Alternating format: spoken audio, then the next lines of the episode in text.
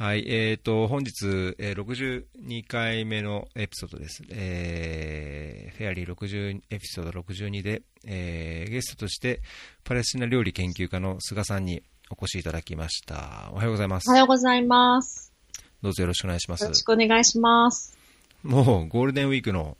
ど、ね、ど真ん中っていうんですかね。そんな時に、はい、すいません。お時間いただきありがとうございます。ありがとうございます。はい。あのー、今日は、あのー、まあ、パレスチナの料理を研究されてるはい。ということで、まあ、料理だけに限らず、なんかいろいろパレスチナ関連のイベントもされてるようですし、ちょっと前にもですね、ご参加されたパレスチナマラソンマラソン走りました。別レヘム1キロ、ね。あの、お話も聞きたいと思ってますので、いろいろ、あの、僕も知らないことまだ多いと思うので、はい、あの質問が不十分というか、突っ込みどころがいまいちなところもあると思いますけど、そしたら、ぜひ、あの、逆にこう、どんどん、はい。お話を、はい。そちらからしていただければと思います。ありました。はい。えっ、ー、と、そんな折というか、まあ、タイミングとしては、すごい今、あのー、まあ、パレスチナ、イスラエル、まあいまあ、いつも、はい、いつもホットというか、いつもなんかこう。いつもわちゃわちゃしてるねわちゃわちゃ、わちゃわちゃしてるてしてるんですけど、まあ、今回はその70周、まあ、イスラエルとしては独立70周年。で、まあ、パレスチナとしては、あのまあ、その、イスラエルとのごたごたが始まってからやっぱり、うん、70年ということで、まあ、どちらもやっぱり一つの節目であるところに、まあ、アメリカも大使館を移転するっていうような話もあって、まあ、でし、まあ、周りで言うと、周りの関係で言うと、まあ、シリアの紛争があ7年目、7 8年目か？に入って、で、イスラエルとしては、その、ヒズボラとかイランとかの関係とか、で、さらには、あの、サウジアラビアはもう、皇太子がいろいろこう、今までと違った言動をして、うん、イスラエルとなんか近くなってるんじゃないかみたいなって。まあ、地域としてもやっぱり非常にこう動きがあって、まあ、心配する面もあるんですけども、非常にやっぱり一つ世界の中心地であるかなというような印象を持ってます。はい。で、まあ、最近安倍首相、あと河野外相も来たので、はい、日本としてもやはり何らかのこうコミットしているというように見えるところでもあるので、はい、まあ、そこら辺の、まあ、その実際、じゃあ人の生活がどうなのか、あのパレスチナの現状どうなのかっていうところを、なんか菅さんがあの見てこられたことを、いろいろとご紹介いただきたいと思ってます。はい。はい。そう、あのー、パレスチナ、まず最初に、はい、あのー、自己紹介というか、あのー、ご紹介を兼ねて、えっ、と、まあ、パレスチナ料理の研究家ということなんですけど、あの、どのようにしてそのパレスチナにご関心を持たれて関わるようになったのかっていうのと、はい、ついでに、ついでにというか、かつ、その料理パレスチナ料理って僕、実際、どのようなものか、はい、よよく知らないので、あのそのアラブ料理の中でパレスチナっていうのがどうかどどういうようなところなのか、どういうところに関心を持って、どういう研究されてるのかっていうところを、はい、あの自己紹介も兼ねてお話しいただければと思うんですけど。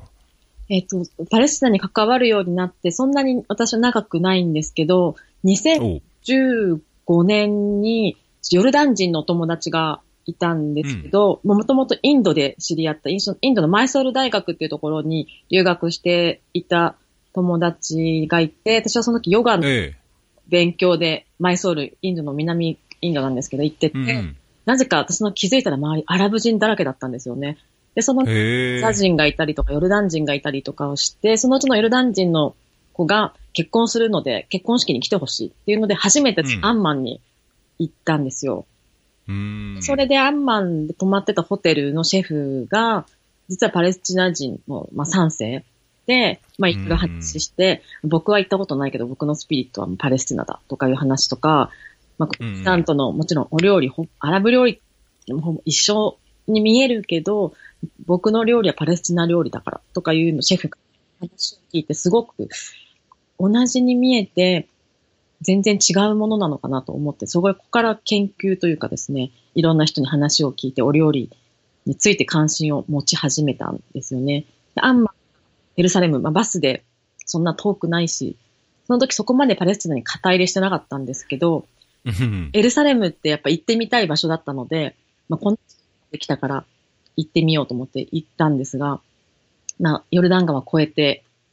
ジェリコを通ってエルサレムロード、エルサレムを目指すっていう、そのジェリコあたりの光景を見ると、なんか旧約聖書の風景もこんな感じだったのかなとか、いろいろ思い巡らして胸が熱くなる。まあ、全然私はクリスチャンでもなく、本当まあ、よくいる日本人と同じように神社にも行くし、お寺にも行くしという感じなんです。それでも、まあ、ぐっと来たんですよね、その光景に。それから、まあ、エルサレムに行ってベツレヘム、ヘブロンとか、まあ、パレスチナ自治区回って、まあ、いろんな人の良さとかに触れて、あ、なんて面白い場所なんだろうと思って、そこから通うようになって、で、いろんなお友達ができたりして、まあ、お料理のこと聞いたりすると、こううちの料理はこうだとか、もう、パレスチナだとこうだとか、まあ、ヨルダンより美味しいとか、うん、そういうこと言うんですよね、うん、同じ名前だけど少し違うとか。まあ、パレスチナの中でも西岸とガザと味が違ったりするんですけど、そこも面白かったりして、まあ、本読んだり、ホームステイで教えてもらったりしながら、研究を進めているような感じです。まあ、そこにパレスチナ人のアイデンティティがあるのかなっていうのも一つ、私の興味をそそることっていう感じですね。お料理って入り口だと、まあ、日本でパレスチナって言っても、え、どこみたいな。どこにあるとか、うん、ちょっと戦争ばっかじゃないのって言われるんですけど、ちょっと興味というよりも、まあ、あんまりどうかなっていう人が、まあ、いたりするので、お料理だったら、まあ、食べたことないけど食べてみようとか、なんか面白い味とか美味しいなるとそこから興味関心が増えてくるといいなというふうな思いもありますね。なるほどね。うん。確かに、まあ料理っていうと、ね、あの、まあ文化でもあるし、ねね、あの、確かにこう入り口として、まあ関心を持ちやすいというか、入りやすいっていうところはある,、あるかもしれないですね。多分30年ぐらい前だと、誰もカルボナーラもきっと知ら、知ってなかったりと高級なレストランしかなかったりしたのが、今家でも作ったりするぐらいので、まあそういう、まあ当たり前のようになってほしいというよりも、そこが入り口として、まあそれこそパレスチナ以外のいろんな、まあ国際社会とかそういうところに興味を持ってくれる、まあトリガーになれたらいいなっていうのが気持ちですね。うん。あそ、そこまでは全然存じ上げなかったです。うん。あのその最初の導入のところで、インドにヨガ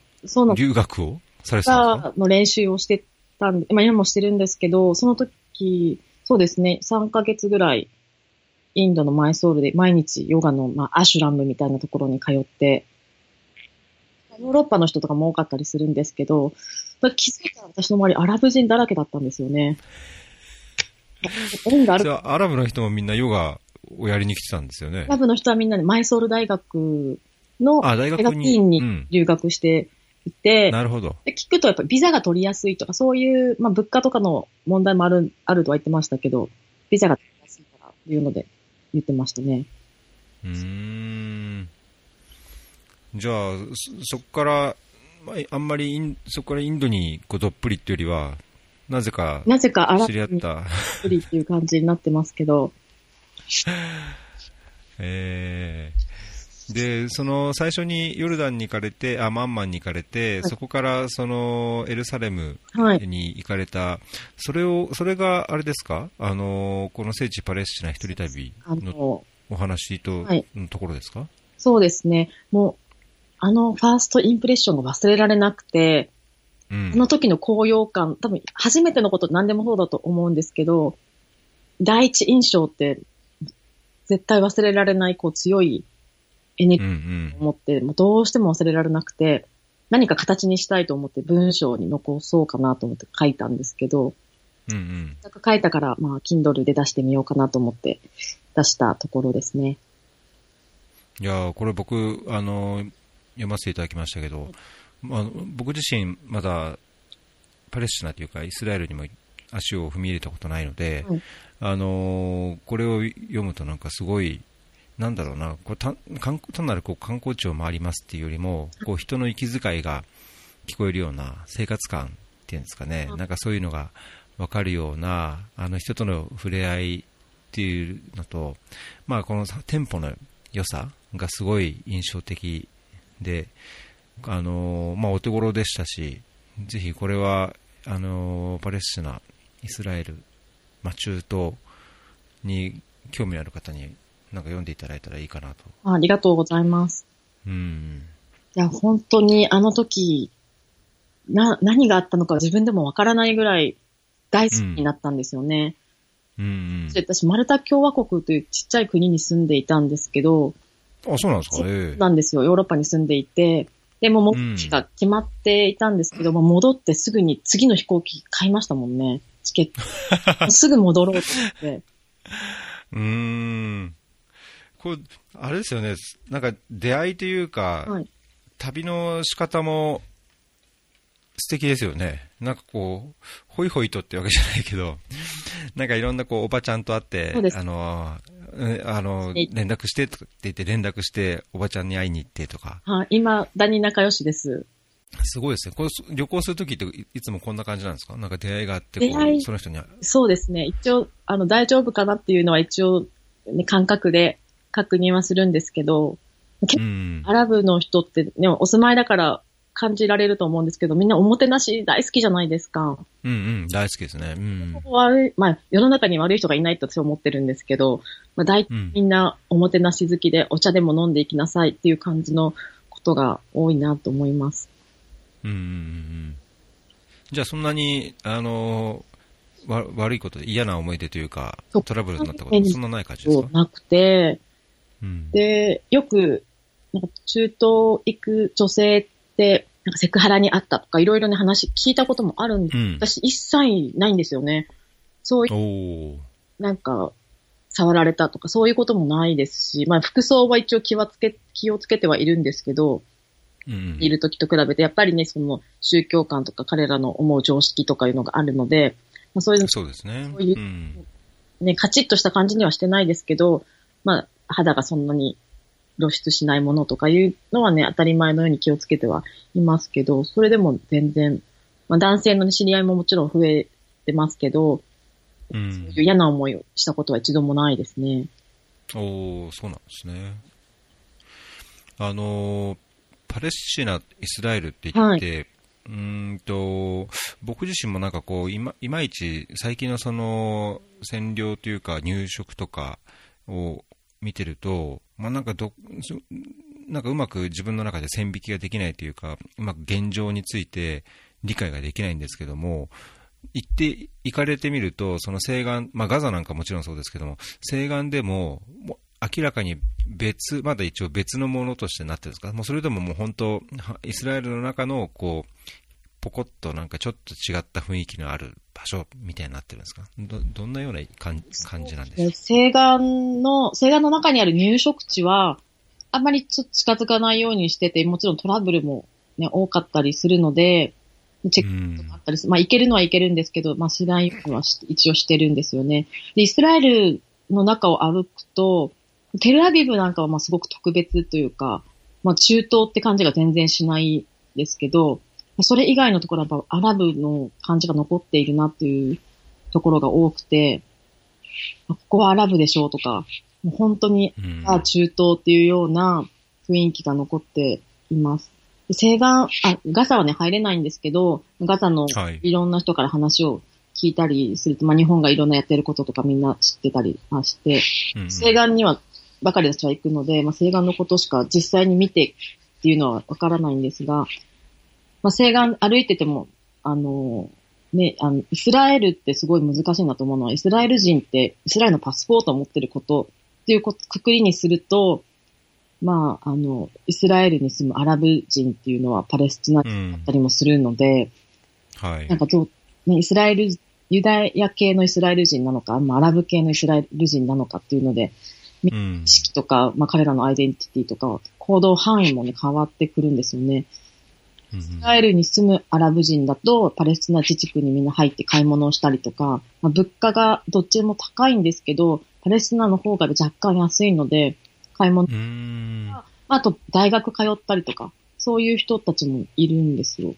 で、チェックポイントとかでそういう人たちに会ったりして話聞くと、いや、僕はパレスチナ人なんだよね、実は。イスラエルのパスポート持ってるけど、っていう話とかも聞きます。これチェックポイントがあるってことは、もう西岸やっぱり全体が、はい、あの、囲われてるんですか？そうですね、もう囲まれてます。なん。日本にいると国境の考えって、あの、もう本当外って感じするじゃないですか。海、うんうん、そう、海外ですね、うん、もう言えてみようっていうか、海の外が海外ですって言われあ、そうよねって思うんですけど、陸続きの国とかに住んでると国境ってなかなか感じないし、EU だとパスポートチェックもなかったりして、他の国行き来できたりとかするんですけど、もう本当にチェックポイントって厳しいんですよね。で、イスラエル側からパレスチナ自治区に入るチェックポイントは、まあ比較的楽なんですけど、まあ、イスラエルに戻るときっていうか、まあ、イスラエルに住むアラブ人とかが戻るときのチェックっていうのが本当に厳しくて、それを毎日、学校通ってる子たちは毎日だったりとかする。うそういうのを思うと、まあ、国境っていう感じでもなく、まあ本当に二重国家に住んでるだなっていうのをチェックポイントでよく感じますね。うん。本当に。まあだけど、はい。一応行けるはいける、ね、一応、はい。厳しいって、うん。でも、パレスチナ人、パレスチナパスポートのパレスチナ人だと、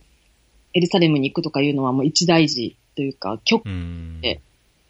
申請書を出して許可をもらって許可がないと入れないんですけど、まあ、車では入れないんですよね。はい、で、バスに乗って行くんですけど、まあ、その時に、まあ、私が同じバスに乗ってたさ、私はバスの中で待機。で、パレスチナ人だけ、うん、外に一回出て、チェックを受けるんですけど、パスポート、ID カードみたいな。私許可がありますっていう、そこで許可があってもノーって言われることもある。はあ。で、観光業とかでチェックポイントを超えてちょっとガイドするっていう仕事をやってる人も、お客さん連れてるのにノーって言われたことがあるっていう人がいたりするぐらい、え基準がね、よくわからないんですけど、なんでノーなのかっていうのがわからないんですが、そういうことも、ね、あるみたいなんですよね。うーん。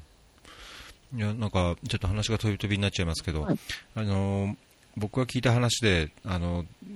それがどこまで本当か知らないですけど、イスラエルに入るにはというか、イスラエル側としては、その外国人とかにランクをつけていて、はい、1から5って言ったかな。例えば日本人だと2ぐらいで、比較的チェックが少なく、はい、まあ、信用されてるというか、まあ、比較的、こう、問題なく、イスラエルに、こう、こヨルダンから陸路で入国する、あるいはエルサレムに入るエルサレムに入る上で、チェックが厳しい、あの、楽っていうふうに言われていて、一方でなんかその、本当反イスラエルに近い人とか、まあ、アラブの人っていうのは基本的にレベルが5で、あと国連の人もそうだってたかな。やっぱり国連は、あの、パレスチナとのその共存、二国、二国の、ね、共存すべきだとか、あの、まあ、当初のイスラエル独立の時も、その、領域として、国の領域としては、あの、西岸とガザで、これだけの範囲で、あの、ちゃんと整理すべきだっていう、まあ、決議を出してるぐらいなので、国連もレベル5で非常に国連パスポートを持ってる人は入りにくいっていう噂が聞いたことあって、はい、まあ、そのレベルが国のパスポートとその人によってレベルがあるっていうふうに聞いたんですけど、なんか何度も行かれてる時になんかそういう、いや日本人だし、日本のパスポートだとそんなにない問題ないけども、他の人は結構全然こうトラブルに遭ってる人がいたみたいな、そういうようなことってありました？入国の時の質問で、パレスチナに友達がいますかとか、パレスチナについて聞かれることがあるんですよ。うん、そパレスチナに友達がいますとか、パレスチナ自治区行きますっていうと、ちょっと当たりが厳しくなったりですとか、あと、パスポートのスタンプがトルコとかヨルダンがあったりとか、ヨルダンって悪くないんですけど、他のアラブ地区とかのスタンプがあると、質問が結構、なんでそこに行ったのかとか、そこで誰と会いましたかとか、何時間したかとか、結構聞かれるんですよね。で、聞かれるんですけど、空路でも聞かれて、トルコ航空、ターキッシュエアラインズなんて、ね、就航してるんで、トランジットで行ったのに、はい、それでもすごい聞かれ、聞かれたりとか、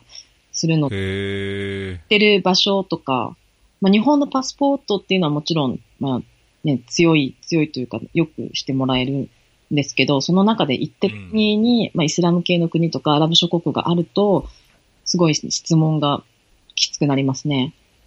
なるほど。これ、イラン、イランのスタンプがあったら、入国ダメとかって、そこまでではないですか？そこまでではないんですけど、まあ、普段だうん。まあ、ビザなしで3ヶ月入れるんですが、90日入れるんですけど、それが10日間になったりとか。そういうことはあるみたいですね。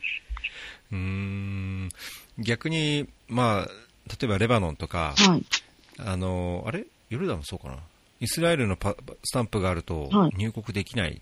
ていうアラブ諸国はね、あれ、そういう結話が構ありますよね。のあったからかわかんないんですけど、今スタンプ制度はなくなりまして、ねなんか、チップみたいなものがもらえるだけで、すけど、らしいですよね。それはテレアビブに空路で入っても、はい。そういう感じなんですねも。、あの、キングステインブリッジでもそうですね。うーん。それで、じゃあイスラエルとしては、イスラエルに、への入国履歴っていうのは、パスポート見ただけじゃわかんない。パスポート見ただけだとわからないですね。まあ、今う IC ん。がね、入ってるから、それでわかるんでしょうけど、まあ、パッ。ないですね。だからもうじゃあ彼らはそれは別に自分たちのデータベースかなんかで持ってやってるんでしょうね。うーんパレスチナ人とかイスラエル人が持ってる ID カードも、今、まあ、紙、紙状のものなんですけど、IC 化が決められていて、まあ、それで、あの、チェックが楽になるらしいんですが、誰がどういうとこに行ってどういう行動をしてるかって全部データ取られるっていう話に、を聞きましたね。なるほど。うーん。もう、あその初めてパレスチナに行って以来、定期的にそうですね。パレスチナに行かれてるんですか？年に2回ぐらい行ってるんですけど。好きで、本当に好きみたいなんですよね。理由がわかんないんですけど、行くと、本当に、まあ、すごい厳しい、政治的にも厳しい状況に置かれている人たちではあるんですけど、まあ本当に歓迎してくれたりとか、まあそれが私が日本人だからとか、女性だからとか、そういうのじゃないとは思うんですけど、いつもね、なんか顔とかも最近覚えてくれてて、また来たの、ウェルカムみたいな感じで言ってくれうーん。温かく迎えてくれて、あんな厳しい状況でこんな温かいことをしてくれる人たちなんだと思うと、また胸熱っていうかグッときて、また好きになって、また通うっていううん連鎖です。うーん。イスラエルの方はイスラどうですか？エルもですね、まあ、イスラエル、まあ、パレスチナもそうですけど、イスラエル人もいろんな考えを持ってる人が結構いて、うん中でも二国共存しかないって言ってる人ももちろん多かったりとか、でも、うんうんそういう人に限って、やっぱり今の政治に諦めて海外に行くっていう人も結構多かったりとかするんですよね。なるほど。ですね。料理っていうはい。観点から言うと、はい。全然やっぱりイスラエルとパレスチナっていうのはもう全く違うものねですか、同じものでも、やっぱり違う、違うなって思うことが結構ありまして、うん。パレスチナってやっぱり、まあ言い方がちょっといいか悪いかわかんないですけど、そんなこう、洗練されたっていう感じではなくて、もう家庭料理っていうか、もう、あの、大皿でドンみたいな感じのこところが多くて、イスラエル側になると、なんかちょっと、あの、ニューヨークの中東料理レストランとか、ヨーロッパにあるカフェみたいなことが多くて、同じ料理でも、その、ちょっと洗練されてる感があるのがイスラエルだなって思ったりするんですよね。なるほど。で、イスラエルに住むユダヤ人のあの若いお友達がいるんですけど、女性の、あの、もともとはヨーロッパにいた、まあ、おばあちゃんおじいちゃんたヨーロッパにいた人なんですけど、まあ、ユダヤ人にとっての、まあイスラエル人ですけど、ユダヤ人にとっての伝統的なものって何？って聞くと、その、もともといた国、彼女だったら、まあイギリスにいた子なんですけど、イギリスの料理が家の味だから、イスラエル風って言われてもよくわかんないっていう若いうーんされて、まあ、ユダヤ教の種なしパンが伝統的なものって言えばそれぐらいしか思いつかないとかね、いろいろき言ってたので、まあ、イスラエル、ユダヤ人たちの、そのまあ、アイデンティティというか、考え方っていうのも今すごく変わってきてるのかなっていうふうに思います。確かにね、まあ、歴史的に見ればやっぱり今やそのイスラエルにいるユダヤ人も、まあ、東欧とか、まあ、ロシアとかも含めて、そういうところからもいっぱい来てるでしょうし、まあ、2世、3世とかっていうことであれば、その西ヨーロッパ、アメリカも含めて、違うところでこういろんな、ね、家族の経験があるっていうところも多いでしょうし、まあ、すごい簡単にユダヤ人とかって言っても、中身はすごい多様なんでしょうね。そうですね。ユダヤ人って私もパレスチナに、イスラエルに行く前って、まあ、映画とか、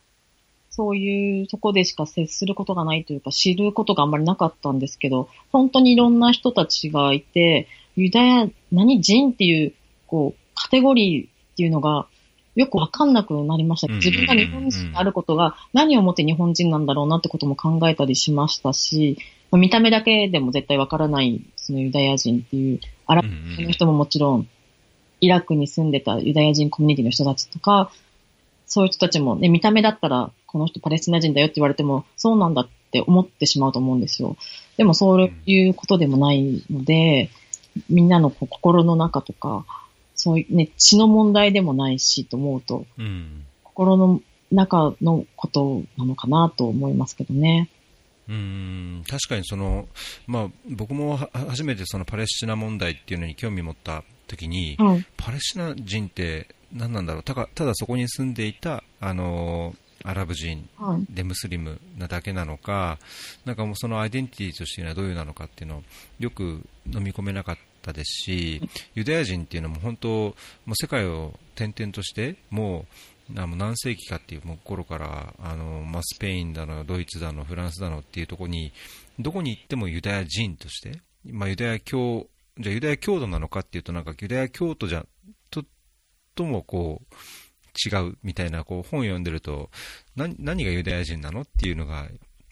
よくわからなくなるんですけども、そのアイデンティティとしては、もう自分がその宗教を軸に、自分がこうそういう、なんていうのかな、文文化というか、社会というか、そういうのを含めて、何人なんですっていうのがやっぱり一番の根源的な、その人の定義というか、アイデンティティの元になるってことですかね。そうだと思いますね。今まで出会ったユダヤ人たちはそういう、もう本当自分の中のことっていうふうに、ユダヤ人だけど神様信じてないっていう人たちも結構チェあの、テルアビーブだと多いので、おおそうなんですね。うん。ユダヤ人というのは自分のこう育った環境とか文化的な問題で、でも宗教だけど宗教を超えるというか宗教ではない、ないのかなとか思うこともありますね。うん。その、まあ、年に2度ほど、パレスチナに行かれる中で、はい、今、一番の、その、こう主な活動というか、はい、一番の関心事項っていうのは、あの、どういうことなんですか？えっと、今年、特に今年、まあ、70年で冒頭にお話ししたんですけど、うん、まあ、70年経った、70年前の出来事ってわけじゃなくて、パレスチナ難民の人たちって70年間難民なんですよね。うん、うん、難民生活って言っても、まあ、ね、今シリアからの難民の人たちと比べると、もう70年経ってるので、もう家もテントから石に変わり、仕事もあったりとか、国内にいたり、いない人の方が多いですけど、70年間難民で居続けて、70年ってことはもう、ね、難民で生まれて、難民として死んだ人もいるっていう感じなので、うんうん、まあそれが70年続いてるってことで、亡くなった、亡くなってしまった村があったりとか、そこに希望を持ってる人がいたりとか、うん、そういう、こう、みんなが思う難民っていうのと、70年間難民がい続けるっていうの、結構違うこと、違うことというか、想像とは違う状況なので、そういったことを、うん、あの、最近はよく、あの、イベントで話したりとかしてますね。うん、ちょっとフォーカスして、いろいろ知っていきたいなというふうにも思っています。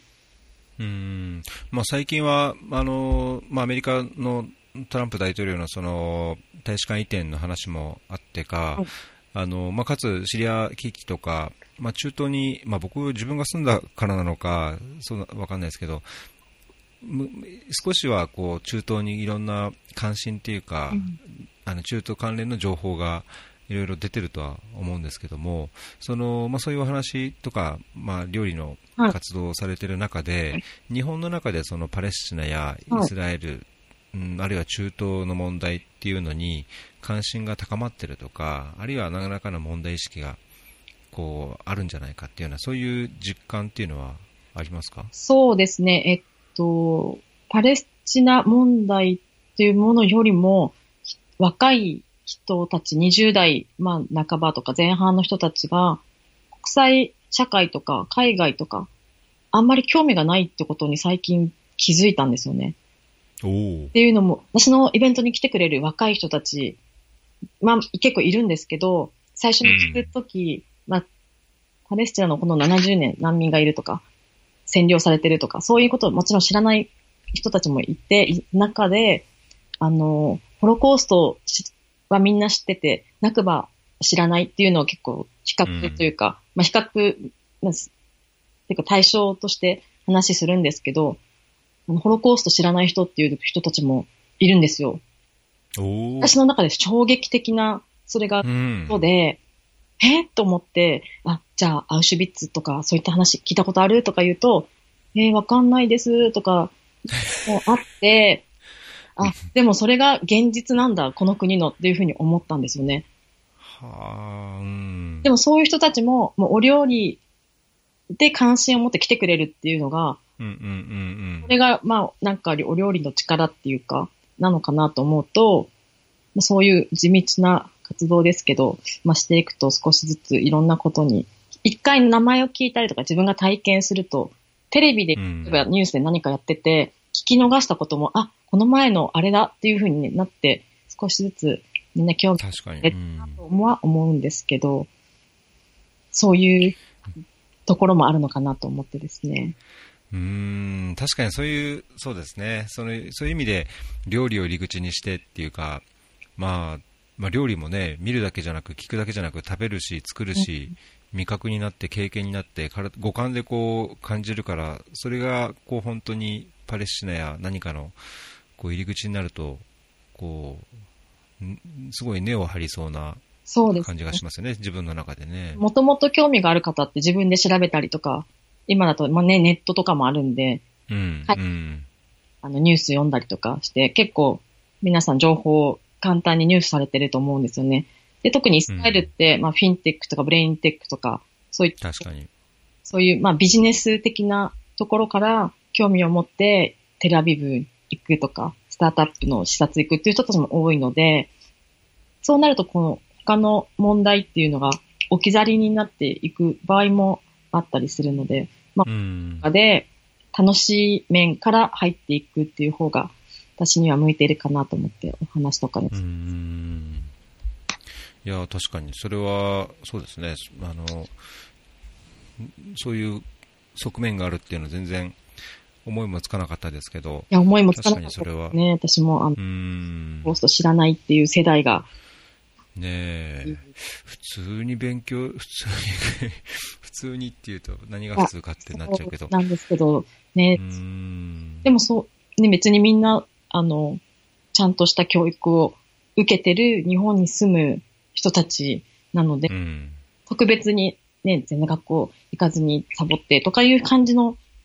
でもないんですよね。多分授業聞いてはいるけど、ね、もう、興味が、入ってこないんでしょうね。うん。ないっていうことになるので。確かにね。まあ、あのー、まあ、泣く場についてっていうのは本当は恥ずかしながら僕も泣く場って、あのー、もう言葉自体もそうですし、まあ、あのー、事実起こったことの一部をこう知ったのって本当ヨルダンに来てからなんですね、はい、本当1年ここ1年ぐらいの話であの僕自身は高校の時からそのパレスチナ問題というか中東戦争とかここら辺のこう問題を関心を持っているちょこちょこなんか本読んでたんですね。第何次中東戦、それどうなってるとかみたいなところを関心持ってたんですけど、それでもやっぱ知らないことがすごい多くて、あのー、まあ、来てからすごい衝撃を受けつつ、どんどんどんどんこう引き込まれる、まあ、もっと知らなきゃ、もっとこう、実際はどうなのかっていうのに関心を持つようになったんですけど、まあ、ナクバってやっぱり知らない人多い気はしますけどね。多分日本だと中東って遠いイメージなので、やっぱ知らない人もね、多いとは思うんですよね。うん。でも、だからこそこう話すと、そんなことがあったんだっていうので、私のイベントは主に写真を、あの、メインにやってるので、お料理と、はい、するときは写真、自分が撮った写真を、あの、スライドで写して、ここ、ここがこういう場所でっていう、みんなが旅行に行った気分になれるっていうのを目指して、うんうん、匂いと、あの、視覚とっていう感じで五感をフルに活用して、楽しんでもらえたらっていうことをやってるんですけど、うんうん、ナクバで亡くなった村538、あ、確か、ぐらい確かあるんですけど、はい。みんなね、一時的に避難して、それこそ日本で言うと疎開みたいな感じで、うん、帰ってこれるとみんな、みんなが信じてたっていうことをね、よく聞きますんで、うん、パレスチナの、まあ、難民キャンプとか、そこ以外でも、例えばお土産屋さんとかに行っても、鍵のモチーフのものが多いんですよね。うん、それは、あの、ナクバで逃げた時に、鍵をかけて、みんな外に行って、それが難民になってしまって、でも、帰って家の鍵はまだ持ってるっていう、その象徴っていうか、このこの70年の象徴が一つの鍵としてあるっていうのがよく見かけます。街の中でも、鍵の、あの、モニュメントがあったりですとか、あの、壁画があったりですとか、鍵のモニュメント、みんな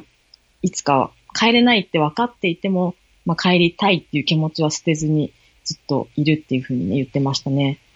うん。いや、なんかその、そういう歴史があって、まあ、70年難民っていうような状態があって、はい、で報道では、まあ、特に最近ガザの報道があのすごいですけど、まあ、一部その争いというかこうイスラエル側とパレスチナ側でのこう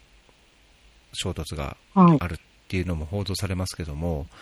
実際のその生活してる人たち、まあ、さっきのお話だと、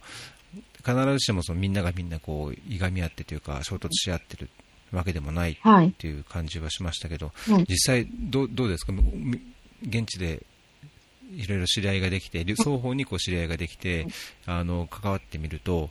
イスラエルとパレスチナの問題っていうのは、はい、人々の生活レベルでどういうような問題があって、はい、どういうようなその解決のこう光みたいなものが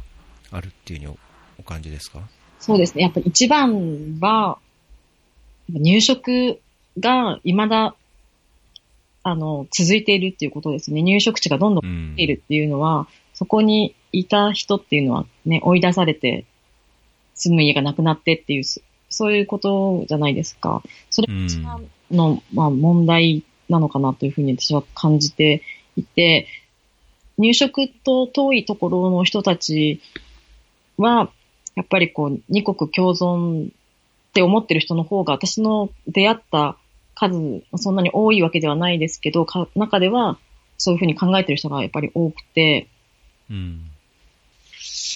で、あとやっぱ移動の自由がないっていうのも、みんなの、パレスチナも物価がそんなに安くないんですけど、ダブルワークしてる人とかも結構多いんですよね。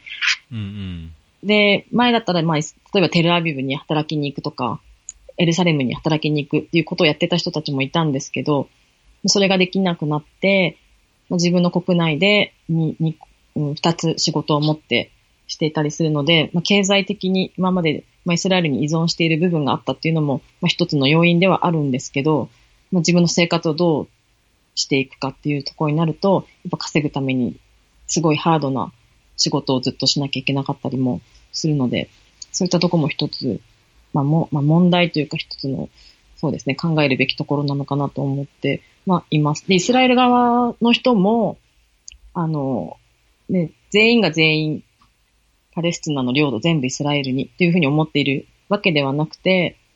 うん入植地、入植地って結構ワインが美味しいところが多くて、入植地日本にも入ってるらしいんですよね。まあ私は買わないことにはしてるんですけど、でイスラエルの中でもそのワインワインの売ってるとことかも、僕の店では入植地のワインは売ってません。それがうちの売りですっていうようなとこもあったりするぐらい、入植にすごい多いんですよ。で、それぐらいみんな入植に対してすごく意識意識してるっていうか、まあ、いい、あの、反対っていうイスラエル人もいたり、入植するから揉め事が起きるっていうふうに考える人も多かったりするので、まあ、入植っていうのがやっぱ一番、今この現段階では問題なのかなというふうに思います。うん入植って、要するにパレスチナのところに勝手に家作って、はい。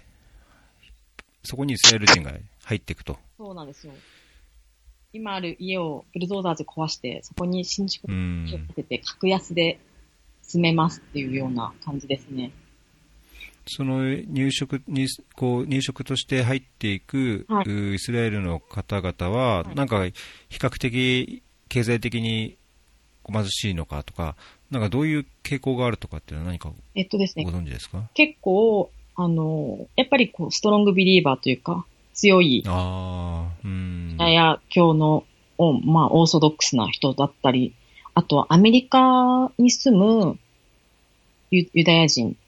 が入植のためにイスラエルに来るとか、まあパレスチナに来るっていう人もいるらしいんですう。ん多いというふうに聞きますね。遠くにある憧れのものってすごくよく見えるじゃないですか。うんうん。で、まあ自分の中の、まあ、正義っていうのが多分あって、そこにうん来るっていう人たちもいますね。なるほど。いやー、なんか本当これは、まあそれを伺うと、まだまだ、まだまだ、まあこう本当に平和的な解決っていうのが、うん。さうん、遠いような気がしちゃいますけど、実際に今か活躍するというか働き盛りのイスラエル人って、まあユダヤのまあ3世とかだったりするんですけど、まあ大体30代、40代とかの人たちは、まあ例えばこの、ね、アメリカの大使館をエルサレムに移しますっていう発表があったとき、多くの人がもうそんなことはしてほしくないっていう人たちうんですよね。まあそれが一つの争いの原因になるっていうのももちろんみんな理解していて、自分たちの生活安全が脅かされるっていうのを外部の遠いアメリカのその一言で自分たちの生活に影響があるっていうことをみんな知ってるので、もう本当そういうことはしてほしくないっていう人の数の方が多かったですね。それを聞くのはちょっと嬉しいですね。あの、それは、それはな全然知らなかったので、はい。いそういう反応があるっていうのは嬉しいですね。や、本当に、もうエルサレムに住んでる人も言ってましたし、まあ、テルアビブに住んでる人たちも結構、私の周りは言ってる人が多くて、まあ、ネットとかだとね、そうじゃなくて、そうだそうだ、みたいな意見の人もいますし、まあ、おいろんな考えがね、ありますけど、まあ、実際にそういう人がいるっていうのは間違いないことなので、まあ、本当にそうだなと思いますね。うーんいや、まあ、僕自身はその、もう本当、なんでしたっけ、M えっ、と、MBS じゃないよ。MBS はあっちだ。えっ、と、B、えー B、ボイコット、D、D、BDS か。はい。えっ、と、そのイスラエルのその関連のものをボイコットする、はい。でイスラエルへの投資を引き上げる、ディディインベストメントと、S, S って何でしたっけ ?SBDS、S、そのまあ、要はイスラエル反対、まああの平和的なというか建設的なイスラエル反イスラエル消費行動っていうかね、っていうのに、あのかん賛同しててというか、はい。まあ、僕は反イスラエルな方なんですけど、やっぱり。で、まあ、ただそのおっしゃる通り、イスラエル政府、まあ、ネタニヤフもそうですけど、やっぱ本当に大イスラエル構想みたいのをあの出すような、あの本当にこうゴリゴリのシオニストみたいな、ああいう政治的なのが嫌というか嫌いというか、まあ、あの正しくないというふうには思うだけで、まあ、中にはその、中にいるそのユダヤ人っていうか、ユダヤ教徒、あるいはイスラエル国民として、その憎むべきじゃない人っていうのはやっぱりいると思うので、うん、なんか自分の中でその感覚的な、感情的な整理っていうのをどうしてこういう問題に問題を理解していけばいいのかなっていうのは自分なりにまだこううまく整理ができてないんですけど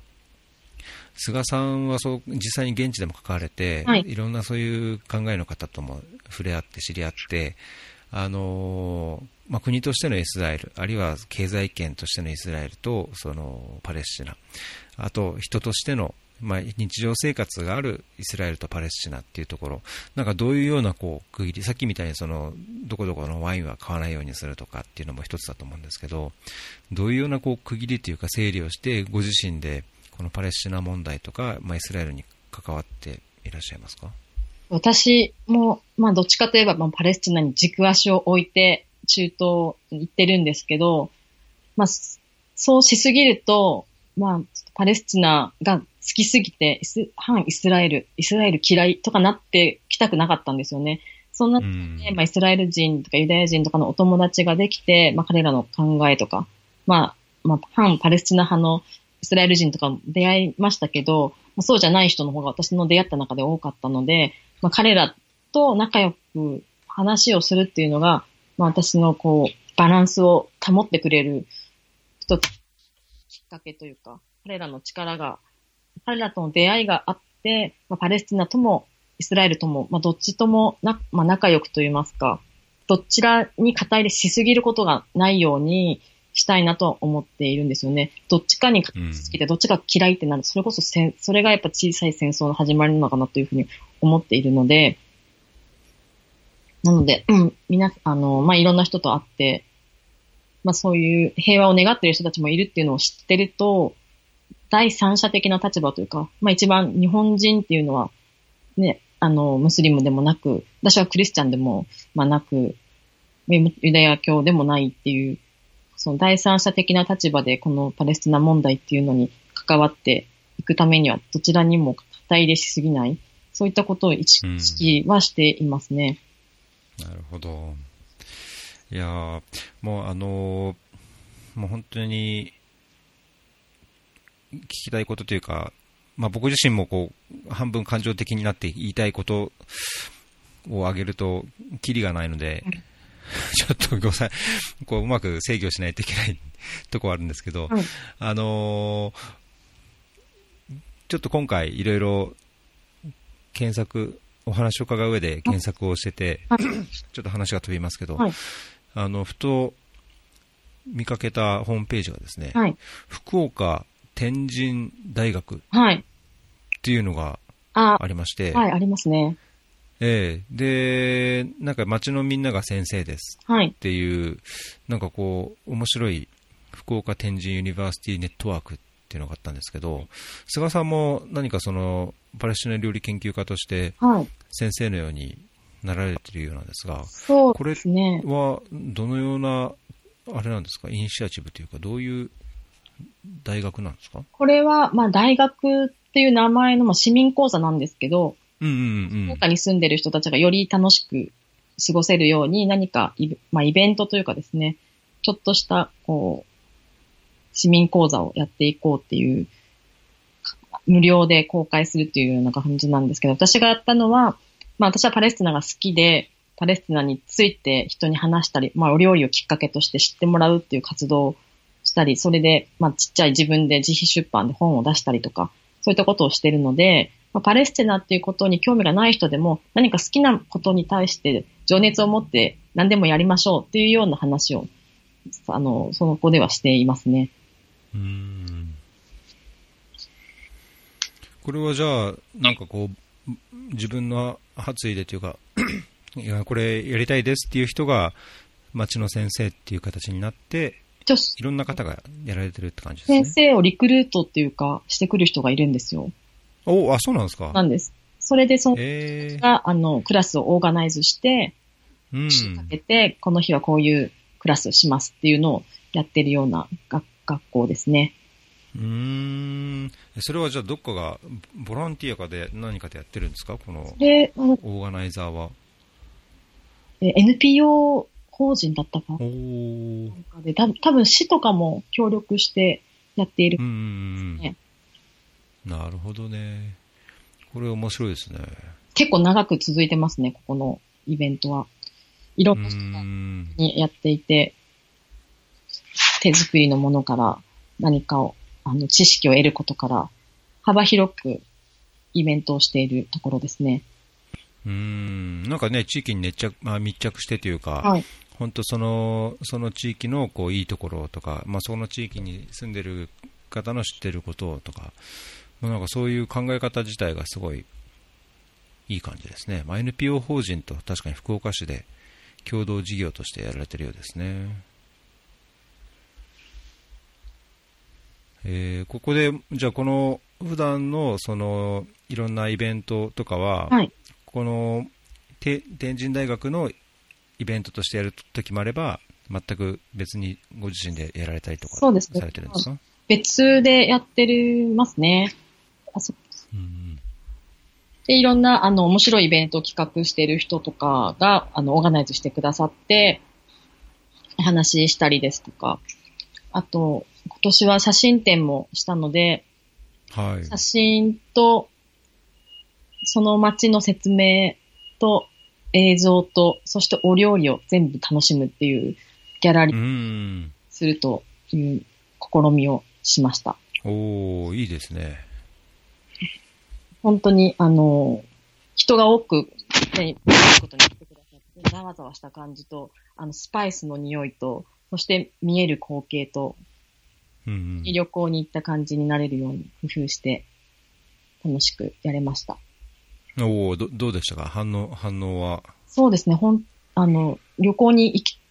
行けないと思ってた場所だけど、旅行に行けるのかもしれないっていうふうに気持ちが変わったっていう人もいたり、あとそれこそね、今、あの、安倍首相とかがパレスチナ行かれて、今までだったうん。分、そのニュース見ても気づかなかったけど、じっくり見まうんうんが来たりとかですね、いろいろありましたね。うん。うん。いいですね。なんかじゃあ、いい反応があって、こう、距離を、距離が日本とパレスチナの距離を縮めてる感じが。で結構パレスチナ、まあ、ヨルダンもそうだと思うんですけど、新地国なんですよね。うんうん子。供たちでも、あの、私が日本から来たよって話をすると、原爆の話とか、広島とか知ってたりとかして、こんな子供でもその話知ってるんだとか思うと、で、特にあの、私が聞いた話だとガザなんて今、ね、本当に大変うん状態で、で、彼らはやっぱり、こう日本が原爆の後に復興したっていうのを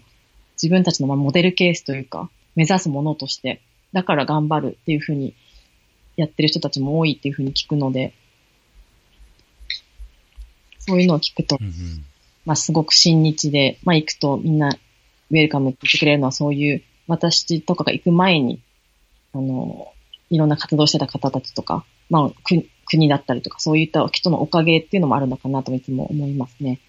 うーんあれですよね、菅さんのこの、えっと、ホームページとは別に、はい。ノートでも、はい。すごい、あの、写真をふんだんに使って、はい。とっても、なんかこう、臨場感のある、あの、記事が上げられてますけども、はい。ここちらも、これもすごい、その、イスラエル、あイスラエルというかパレスチナはい。のいろいろ生活な的なところとかをこう見るにはとってもいいですね。やっぱりその現地で撮られた写真をいっぱい使ってるっていう点では、そうですね。行ったことなくてもこうね、現場の感じがわかるっていう。やっぱり言葉も好きですけど、ビジュアルから入るインパクトっていうのは結構大きいので、できうん。写真も使って見す見ていただけたらなと思っていますね。うん。そうですね。これもうもろもろリンクを貼っておきますけども、はいチェックポイントのあれがあったりとか、まあ、最近ではあれですね、まさにその中場で。そうですね。亡くなった。リフタという村が、うん。本当にエルサレムの旧市街から歩いて行ける場所なんですよ。うん。近い場所で、最初は、あれが村だったなんて私も気づかなくて無知で、その後に調べたり、行ったりとかすると、あ、ここがこれでっていうのが分かってきて、まあ、たった70年だけど、こんなに様変わりしてもう帰れなくてっていう状態だったりするので、行ってみて本当に知ることっていうのも多いですけど、うん自分の村がなくなるなんてね、まさかみんな思ってなかったですしね。ねえ。いや本当に、この白馬については本当もう少しよく知られてほしいなっていう気はしますね。もう本当、白馬ってその時だけのことじゃなくて、今もね、続いていることだと思ってるので、うん、知って、ね、興味関心を持つっていうことが、本当に、なんていうんですかね、世界の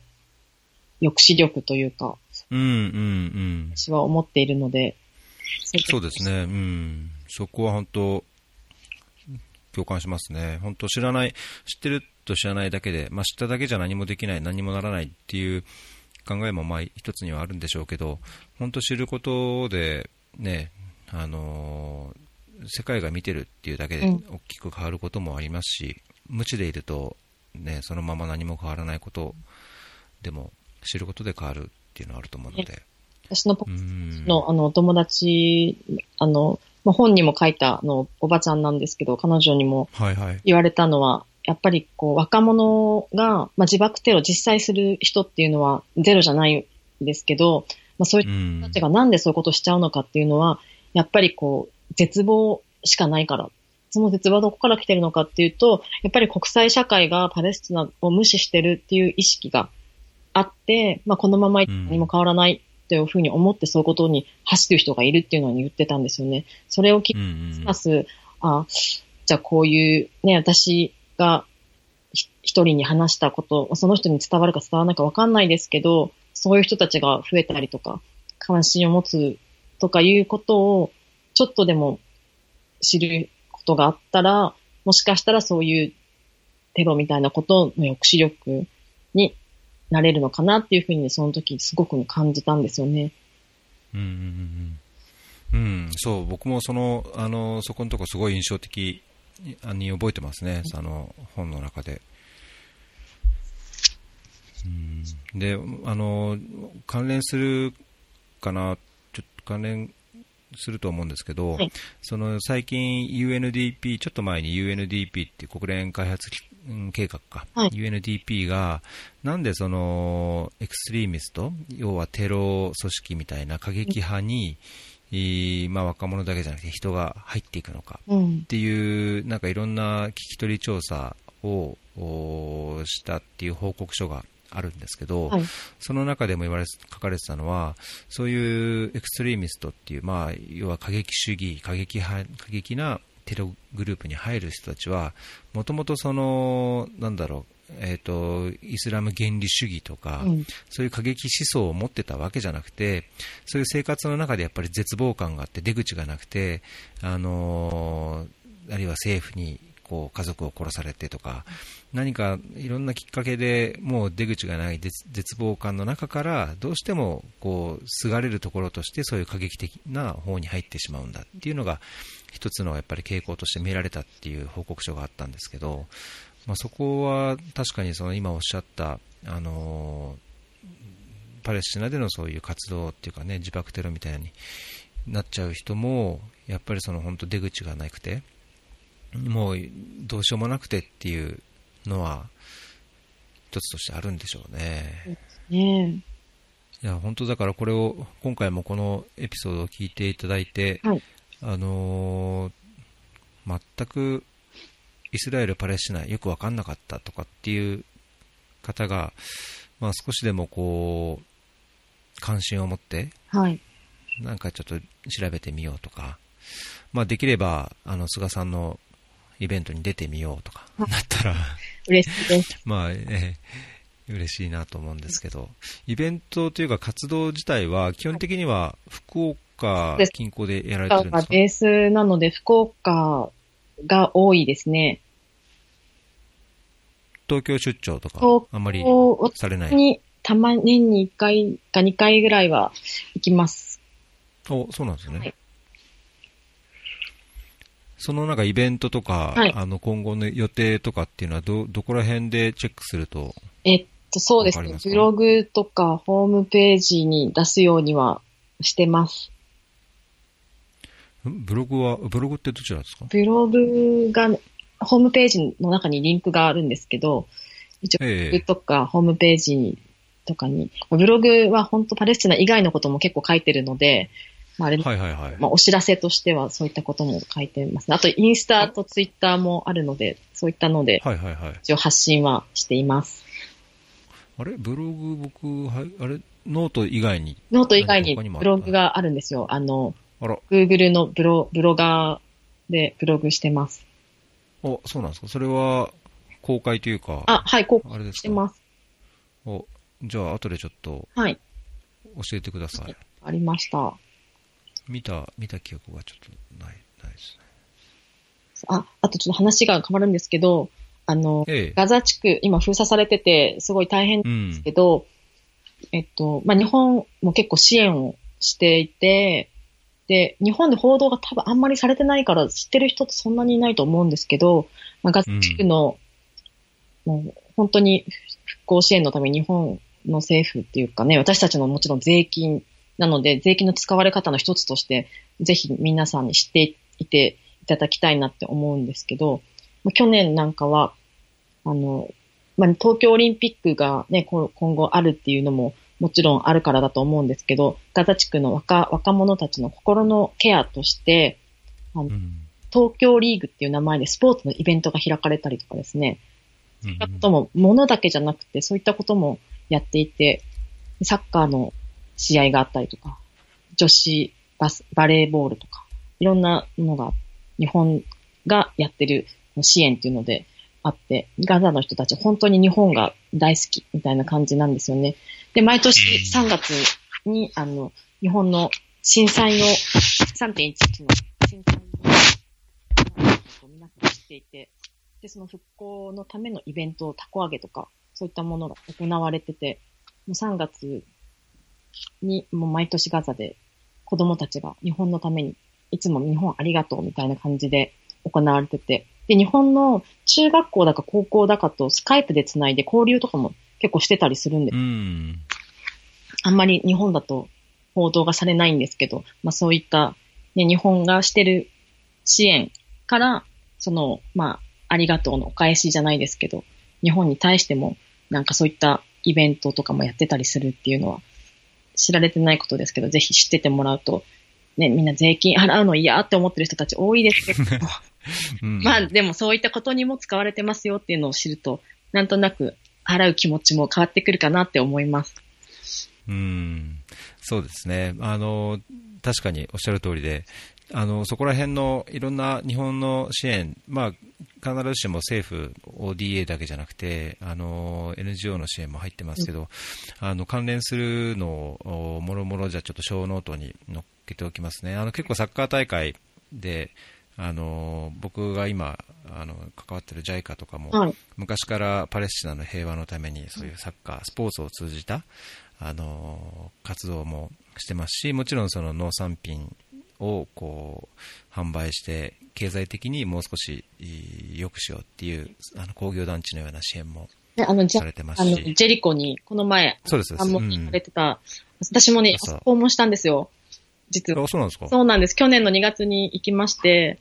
うん。で、えっ、ー、と、あそこに入ってる石鹸、ナブルスから毎日通ってる石鹸屋さんがいるんですけど、までせっかくだから会いましょうって言ってくださって、みんなで、あの、カナーフェ食べに行ったりとかしたんですよね。お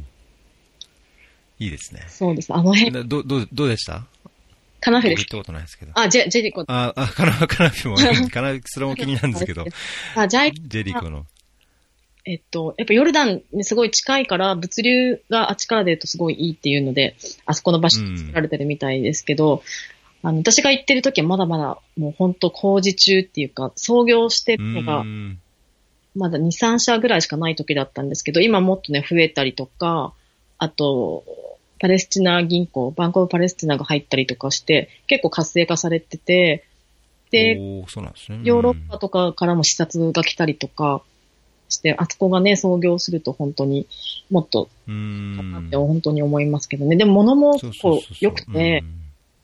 あ、そうなんですね。うん。思った以上にすごい良かったんですよね。えー、イメージで、なんか中東で作られてる日本が支援してるって言っても、ちょっとどうなのかなとか思ったんですけど、うん、ウェットティッシュ、赤ちゃんのお尻拭きになるようなウェットティッシュとかも作ってあるんですけど、ほんとそれが良くて、私大量買いして持って帰ったりとかしたんですよね。おそうなんですね。うん、であと、オリーブの葉っぱから抽出したエキスのサプリメントがあったりとか、おうお石鹸もあるし、デーツパウダー、デーツを、パウダーにしたデーツシュガーのようなものを作ったりとか、はいはいはい、そういった感じみたいですけど、あとジュース屋さんとか、そういった。へえー、そうそう、なんか石鹸の話は僕もなんか聞いて、聞いたのと、はい、あの、確かに、欧米、欧米は、米はないかもしれないけど、なんかヨーロッパの方にも輸出をするだか、しただかとかっていう話も聞いたので、はい、なんかすごい気になって見てはみたいんですけど、まあちょっといかないかな、いけないかなっていう感じですけど。なかなかね、あの、アクセスが、行くにしてはアクセスが良くないので、ああ、そうなんですね。うん。ちょっとむず難しいというか、まあ、時間がね、もしあればっていう感じではあるんですけど、まあ、あそこのすごいのは、パレスチナもちろんそうですけど、イスラエルがちゃんと絡んでるっていうのがやっぱ日本がやってるってあって嬉しいなと思いますね。うん、うんそうですね。そこは本当、僕も聞きかじりというか、よく内情は知らないですけど、その平和の回廊、ん？平和。の回廊でしたっけ？平和のと繁栄の回廊計画。そうそう、うん。おそうさ、さすがですね。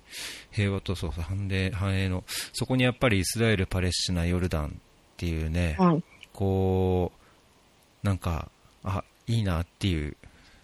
まあ実情、もしかしたら問題があるかもしれない、知らないですけど、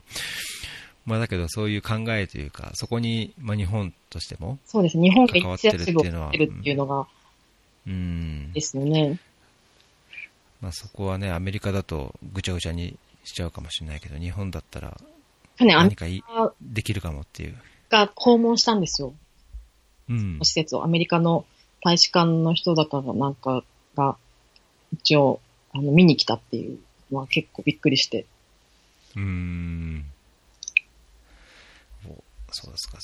ぜひじゃあ、もしまた行く機会があったら、そこら辺の話もそうですね。あれですね、写真とともに、はい。のノートか何かにこう、上げていただけると、はい、次の、あのー、訪問予定というか、渡航予定は、次いつ頃とかもあるんですか？夏ぐらいに行きたいなと思ってますね。9月か10月かぐらいには行ければいいなと思ってます。うん。大体テレアビブから入って、はい。西岸に行くって感じなんですか？そうですね。テルアビブから入ってバスで、あ、電子、バスでエルサレムに行って、そこからベツレヘムとかラマンラとか、そういった感じで回ってますね。うん。バスでど、どれぐらいかかるんですか？テルアビブから。テルアビブからエルサレムまでは、まあ1時間かからないぐらいとか1時間ぐらいですね。あ、そんなもんなんですね。エルサレムからベツレヘムまでは30分から40渋滞すれば40分ぐらい。も早いと20分ぐらいだったりもするので、結構近いんですよね。うーん。いやー、そうですか。なんか、視界越しに、はい。視界越しにはよく見るんですけど。そうですね。私も視界越しにこの前、ヨルダン見ました。うん、近くて遠いっていう感じが。そうですね。別レもね、見えるんですよ。おの高台からも、あっちの光、ヨルダンだねって見えるんですけどね。えー、で、出るのは、あの、イスラエルからヨルダンに入っていくのは、はい。簡単なんですか？はい、だ簡単、簡単というかまあ、はい、いけます。問題ないって。入るのがチェックも厳しくてっていう。そうですね。あと、その、あの、イベント、今後、なんか近い、近いうちにこんなイベントありますっていうのがあったら、あの、ぜひ紹介できればと思ったんですけど、なんか近いうちにイベントっていうのはまだ今日、今日この後って感じなんですけど、アラブ、お？アラブそうだそうだ。今日入れてます。うん、あの、福岡の方が、あの、聞いてくださってるかちょっとわかんないですけど、福岡の大堀公園の近くにある、よ、よ本の横にある、チャンダンカフェというところで、あの、アラブコーヒーを、エルサレムから持ち帰った、あの、豆があるので、その豆でアラブコーヒーを入れておしゃべりしてます。おお。あれ、カルダ、カルダモン入りですか？カルダモン入りです。うーん。反応どうですか？カルダモン入りコーヒーの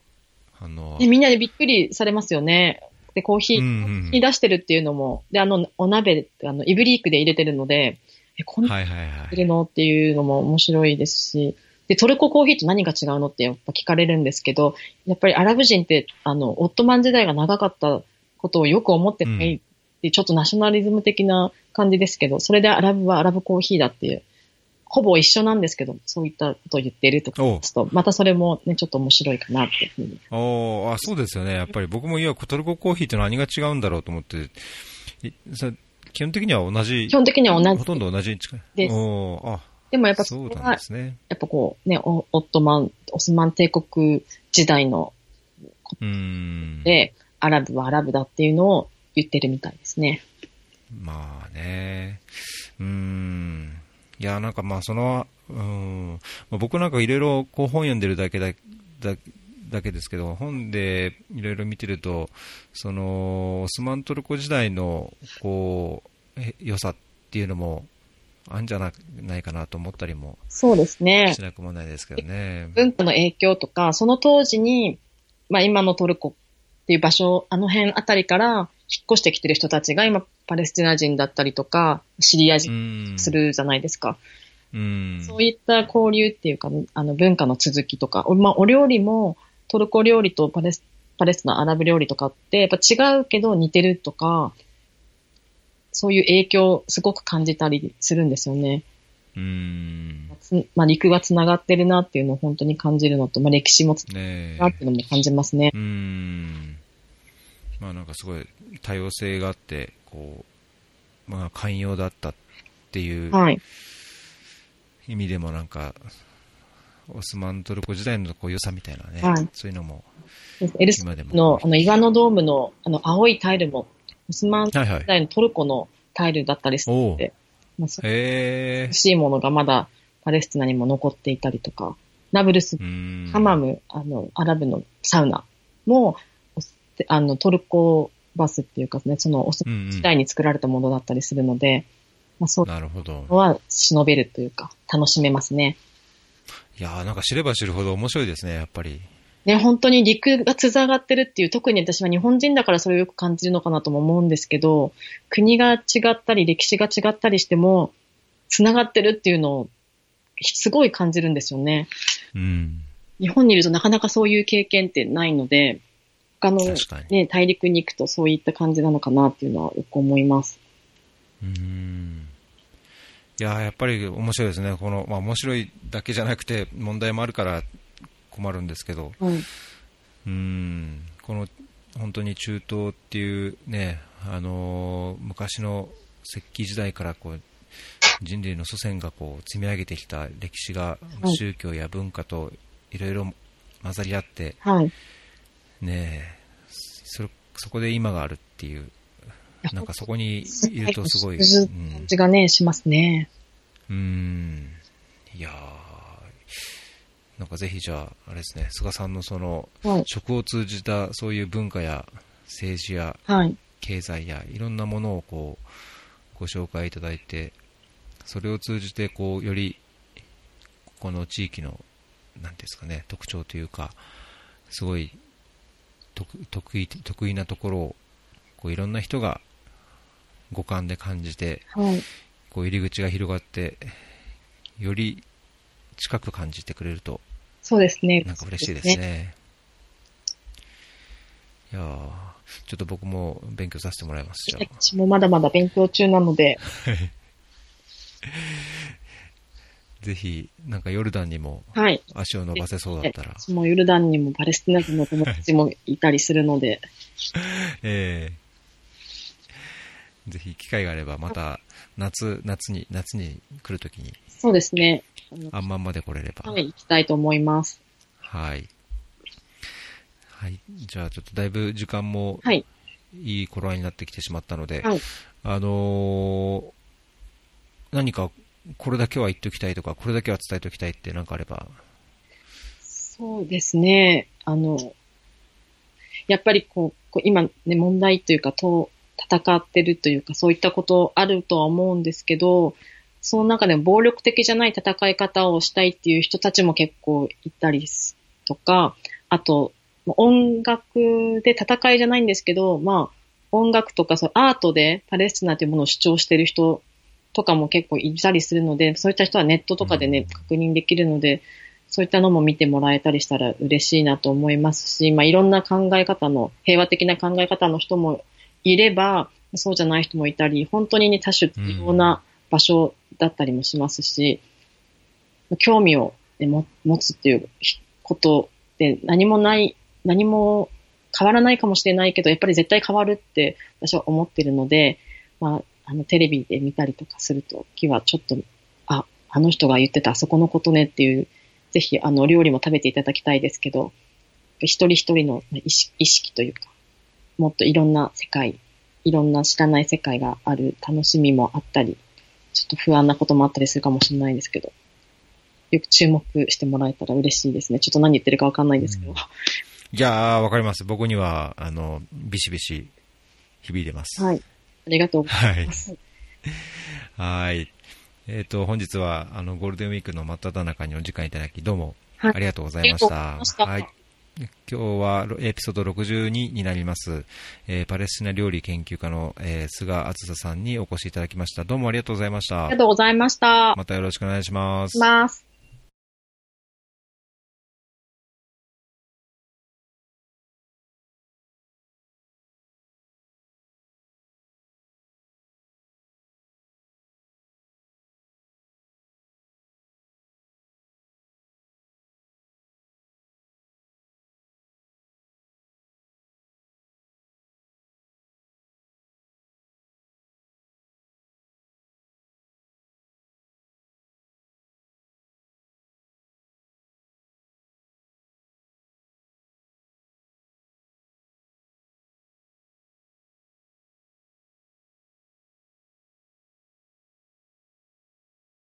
るのはちょっと、内容がお長いのであれですけど、もうこの人ってすごい、うん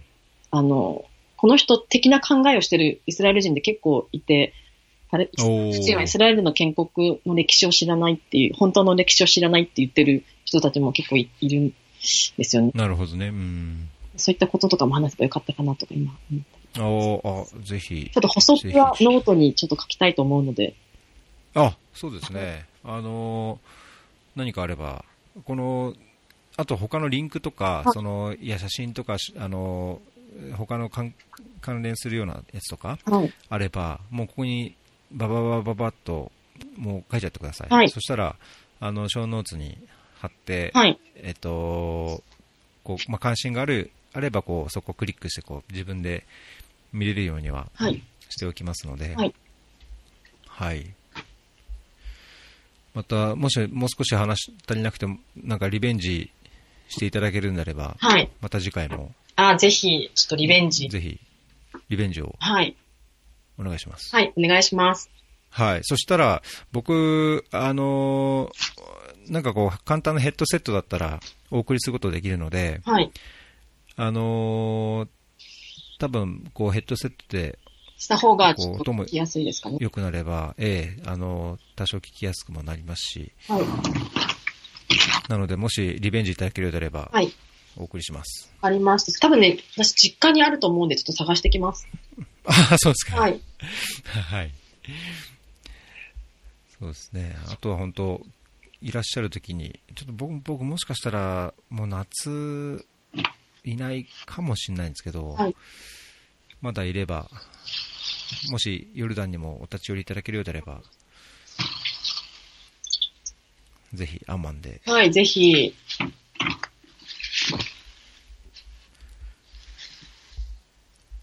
じゃあ、あの、こちらからお声掛けしなくても、もし本当にリベンジいただけるようであれば、はいあの、いついつどうでしょうかというか、はいこんなテーマでどうでしょうかっていうのを。ご連絡いただければはい。ご連絡させてください。幸いです。はい。いいやいや、とっても、あの、勉強になりました。ありがとうございました。ありがとうございました。ははい。ぜひまたお願いします。い、お願いします。はい。では、今日もまたイベント、はいあのか、ら行きま頑張っす。てください。はい。はい。ではでは、はいありがとうございましたあり。ました。失礼します失礼いたします。